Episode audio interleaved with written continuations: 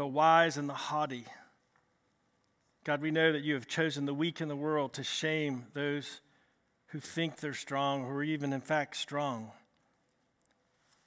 Father, you have chosen what is low and despised in the world, even things that are not, to bring to nothing things that are, so that no human being might boast in the presence of God. Father, we pray you open your word to us, open us to your word. Holy Spirit, speak to us in Jesus' name. Amen. Amen. All right, first, a thank you. Big thank you. Let me just give you a little context. December 1st, Tim and I are in his office, and we're looking at um, how many dollars we're going to need to do the ministry and mission of this church and to finish. December 1st, it was a half a million dollars. That's a lot of money, y'all. That's a lot of money. And I'm like, we're host. We're in deep trouble. And what I want you to understand is the reason we did all those videos that wore you out, asking for end of the year gifts, was not for us. Our salaries were fine. We were great. It was for mission, for mission. And particularly, I believe the Lord has called our church to stand with Ben and Mama Gloria Kwashi as they give away the house they paid for to leave it to the next bishop and the one after that and the one after that to build a home uh, for 500 orphans. And they aren't just orphans stuck in an orphanage, they're kids they adopt in their name.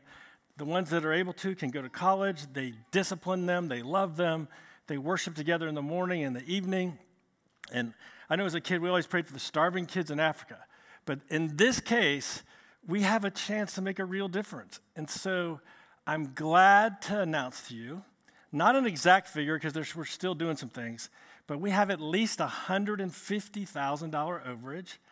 And I'm going to beg, ask, and plead our vestry to give the entire amount as a matching gift so that we can b- build the entire house for Ben Kwashi and Mama Gloria and let them do what they're awesome at to raise up kids in the admonition and fear of the Lord.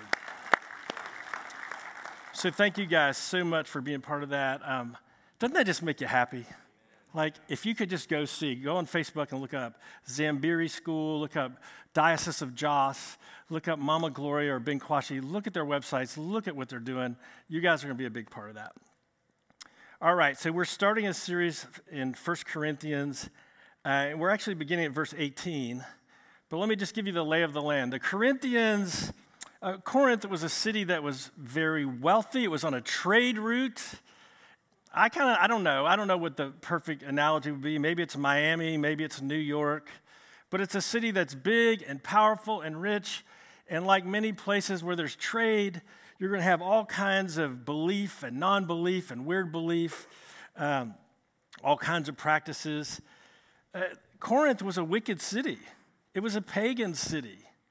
And yet, in the midst of this, God raised up a church for his glory. And so we see in this letter um, that, that God loves the church in Corinth. And because he loves them, he's willing to take them out behind the woodshed and address hard things. He's not that nice Episcopal rector who says nice things and drinks sherry with you, and tickles your ears. He's telling them because he loves them, hey, you guys got a problem. You know, there's pagans that are in your city, they're affecting you. They're affecting your view of Christ and of the gospel. And so I want to dig into the text itself. If you open your Bible, page 952 in the Pew Bible, starts out, and it says this It says, For the word of the cross is folly. It's folly to those who are perishing, but to us who are being saved, it is the power of God. So uh, let me set the bookends. I'm sorry, I forgot to do that for you. Didn't you like to have the bookends? Look at verse 17. Paul says very clearly that God sent him to preach the gospel not with eloquent wisdom. Isn't it ironic to the, the church in Corinth who so prized wisdom? Think of MIT, think of Harvard, think of Princeton, think of Yale, think of UVA, think of name your school. People that prized wisdom he said, But God didn't send me to preach the gospel with words of eloquent wisdom. No, because if I do, the cross of Christ would be emptied of his power. So that's Paul. On the backside, the back book end is page uh, verse 26. Paul's telling him the truth. He goes, Hey, you guys who so prize wisdom and intellect and all these things, He goes, Let me just remind you, not many of you uh, were of noble birth, not many of you are powerful. And he goes on in verse 27 and says, God has particularly chosen the things that are foolish in the world to shame the wise. God chooses what is foolish in the world to shame the wise. It says God chooses what is weak in the world to shame the strong. God chooses what is low and despised in the world, even things that are not, to bring to nothing things that are. Verse 29 is the one you want to circle. So that no human being may boast in the presence of God.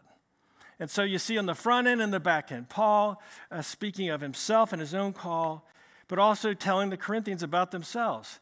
Um, wisdom and all that, it's great. You know, wisdom, it's good.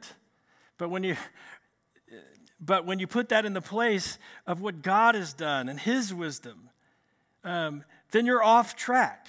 And so this passage is going to lay out for us what God focuses on. And it says in verse 18, it says, the word of the cross. The word of the cross. If you notice in our church, what do we have front and center? What do we have on the outside of the building? Cross. It's a weird thing to put. The cross was a cruel instrument of death, like the electric chair. Wouldn't it be weird if you had an electric chair up there? Wouldn't it be weird if you had one out there or around your neck?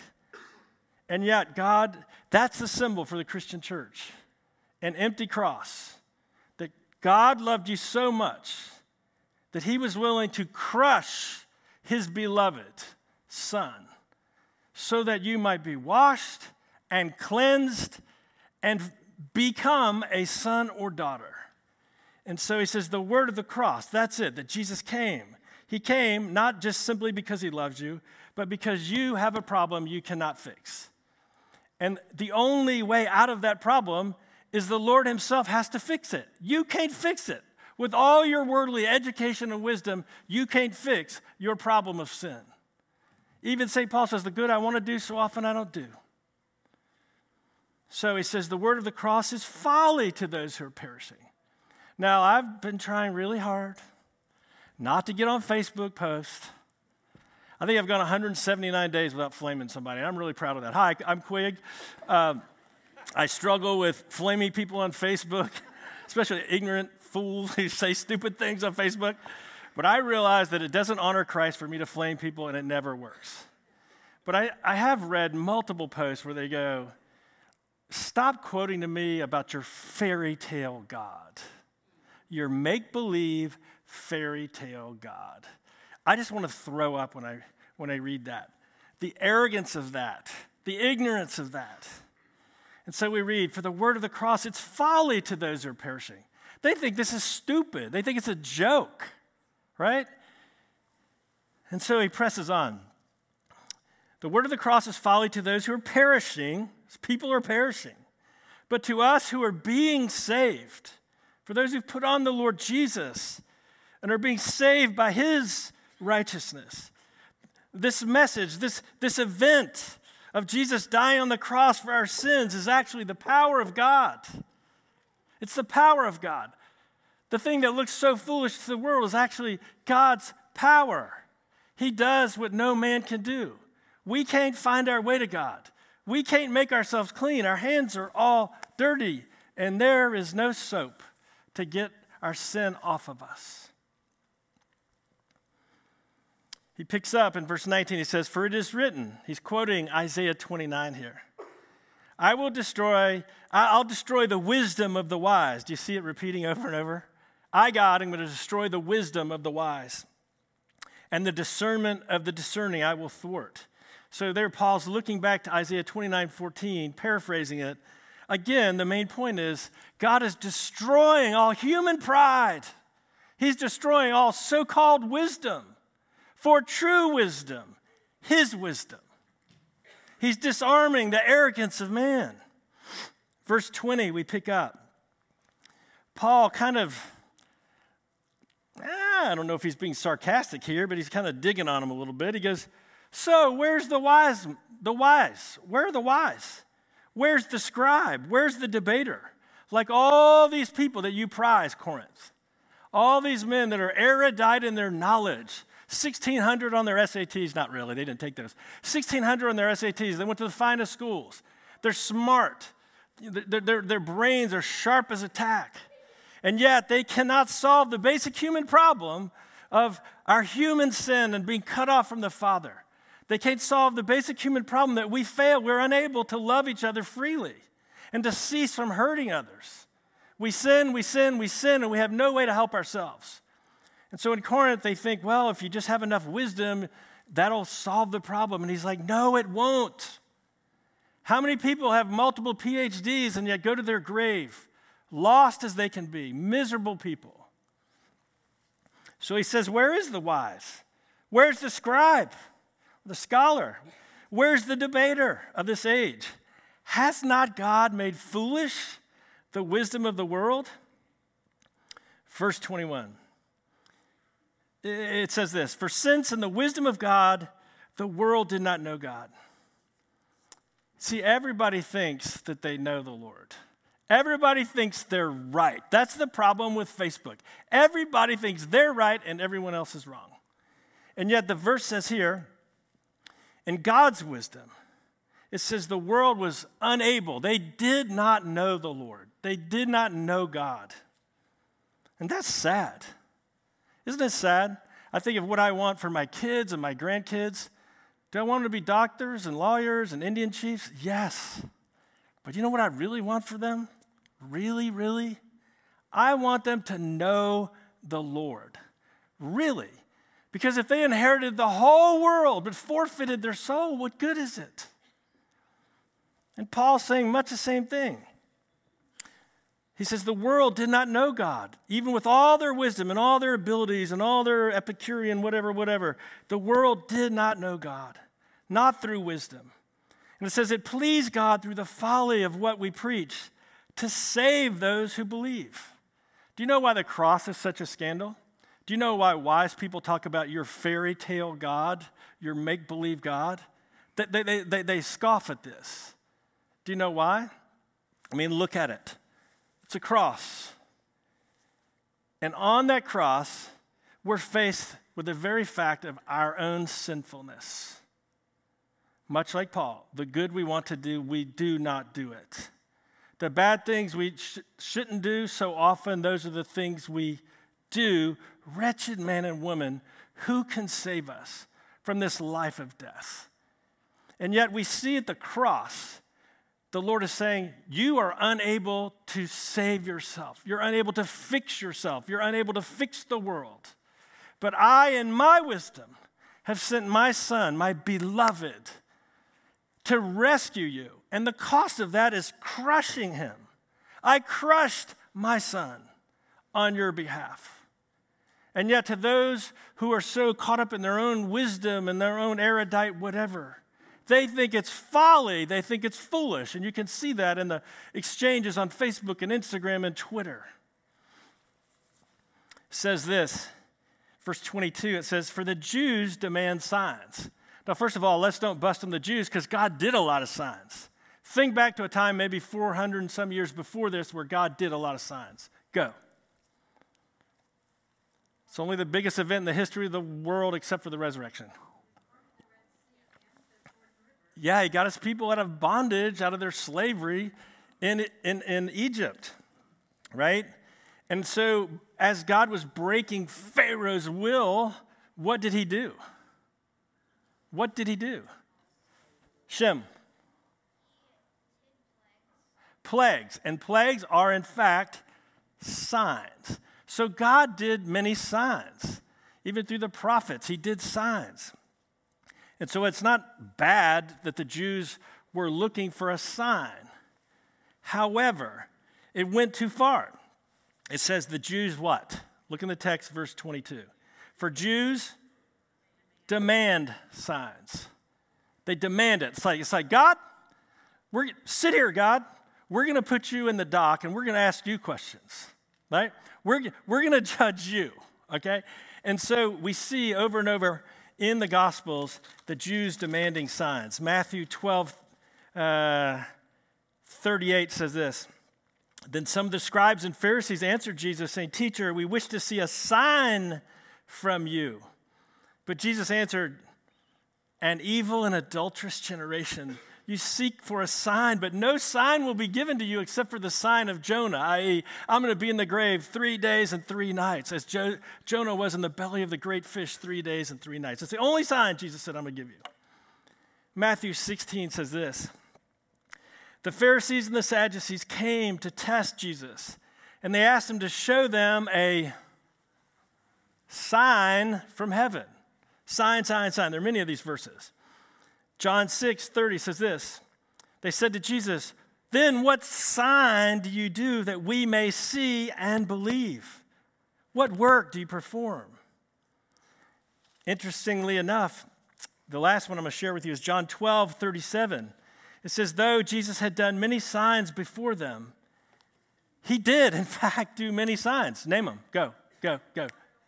Water into wine. Great. First one. Go raised from the dead. Lazarus, come forth.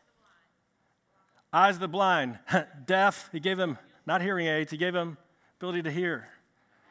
Little girl, I say to you, arise, calm the storm. Any others? Signs, signs, signs. All those. Perfect.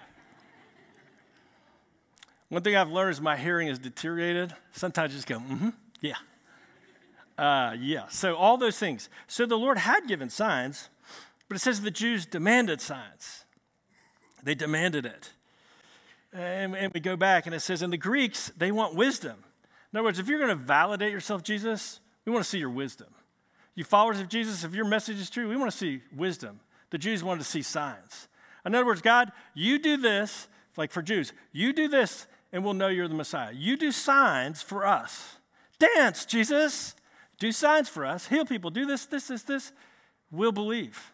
But in fact, the scriptures say that even though Jesus did do signs, they didn't believe. Most of them didn't believe.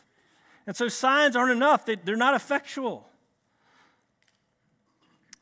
Verse 23 says this He goes, even though the Jews demand signs and Greeks wisdom, it says, We preach, uh, we preach what? Christ crucified. What a strange thing to say to a Jew. You know, Messiah that you've been waiting for for hundreds of years? He's here. And in fact, the Messiah who's here to save you is going to be crushed and put to death. Well, oh no, Lord, no, that doesn't really work for us. We want our Messiah to be strong and powerful and annihilate our enemies and to do good. And yet, what Jesus did was in fact good. He went to the cross to pay for the sins that they could never pay for, to break the bondage that his people were in. I'm so glad that God didn't listen to the Jews. He goes on, it says, verse 24, but to those, uh, it says, verse 23, we preach Christ crucified, a stumbling block to the Jews and folly to the Gentiles. But to those who are called, both Jews and Greeks, Christ, the power of God and the wisdom of God. It says, For the foolishness of God is wiser than men, and the weakness of God is stronger than men. I think what the Lord is trying to do is this. We, like the people in Corinth, we prize wisdom. I want my kid to go to the best schools so he can go to the best university, so he can go to the best graduate program, so he can get the best job or she can get the best job, so she can or he can make lots of money and be important and have value. We prize wisdom. We prize signs. We'll worship you. Hey, Jesus, if you'll heal my friend who's sick, I might worship you. You see what we're doing? We're putting God in the dock, and we're putting ourselves as the judge and saying, Dance for us, Jesus. Do what we want you to do. And God says, I'll have none of it. I'm not, uh, as Bob Dylan said, a, a, a wandering. Um, oh, my, my, my memory's not good this morning, but he says, um, I'm, I'm not here to do everything you want me to do, right? I'm here to do what must be done. And what must be done is to free you, to free you. You're, you think you can free yourselves by studying philosophers and quoting these great things? Do you think you can free yourselves by seeing signs? No. You're all going to perish. The only way for you to be a son or a daughter the only way for you to have life and escape the bondage that we're in, that we're drowning in, is to cling to the cross, to receive, to receive this gift that I have given you. And so the question is this as we finish What do you make of the cross? What do you make of the cross? I mean, really, I don't really care right now what they made of the cross. I care about what you make of the cross. There's only two choices. What do you make of the cross? What do you make of Jesus dying on the cross for your sins? There's really only two choices. Like the world, you can say, that's crazy. That's foolish. Or for those who actually believe and trust, that cross is not folly. We cling to it because it's our only hope. The Father gave His Son in love at a terrible cost so you could be washed and cleansed and have life and be free from the bondage of sin. What is the cross to you? One last time. What is Jesus' sacrifice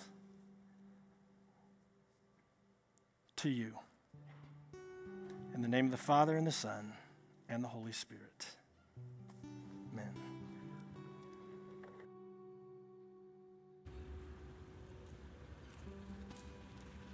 So, what is the cross to you?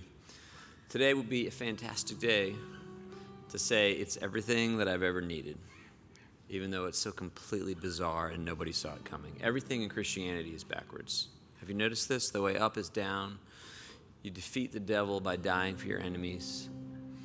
The way that you lead is by serving. Everything is backward. And if the forward way of doing things is not working out as you had hoped, perhaps try this absolute inverted kingdom. This morning, if you'd like to, you come down. You can be all by yourself here at the curved rail. You can meet with folks that'll pray with you at the straight rail. And we just invite you, whether it's the totality of your life or just some element of it, and you want to find what does the way of the cross have to say to the particular circumstances in my life. We'd invite you to come down and meet with this God who does everything backward that no one saw coming and find that He loves you. We'll take a minute for you to pray, and then we'll join together in confession.